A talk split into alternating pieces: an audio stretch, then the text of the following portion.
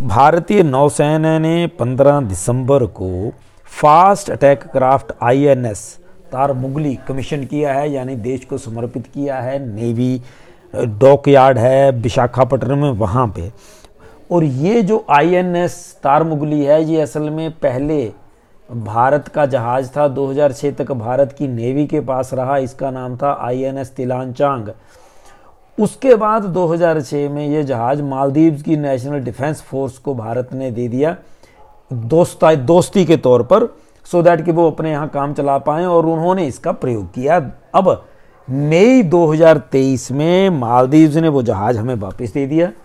भारत की नौसेना ने नए इंजन एम टी इंजन जिसमें फिट किए हैं कम्युनिकेशन सिस्टम सारा नया राडार सिस्टम सारा और जो मॉडर्न हथियार हैं वो सारे इस, इसमें लगा करके इसको फिर से समुद्र के ऊपर नज़र रखने के लिए इसको फिर से यूज़ कर लिया है। इसका नाम अब तार मुगली आइलैंड, जो तार मुगली है, अंडमान निकोबार द्वीप समूह का एक हिस्सा है वहाँ पे।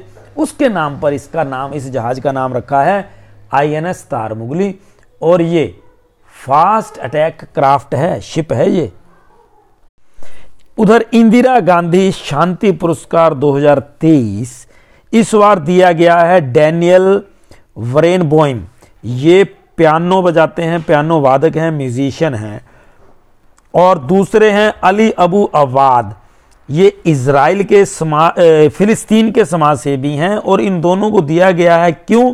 इन्होंने इसराइल और फिलिस्तीन में जो हिंसा फैल रही, फैली हुई थी, उसको शांत करने में, यानी अहिंसक समाधान में इनका योगदान दोनों का बहुत ज़्यादा है। तो इसलिए इन दोनों को 2023 का इंदिरा गांधी शांति पुरस्कार दिया गया है।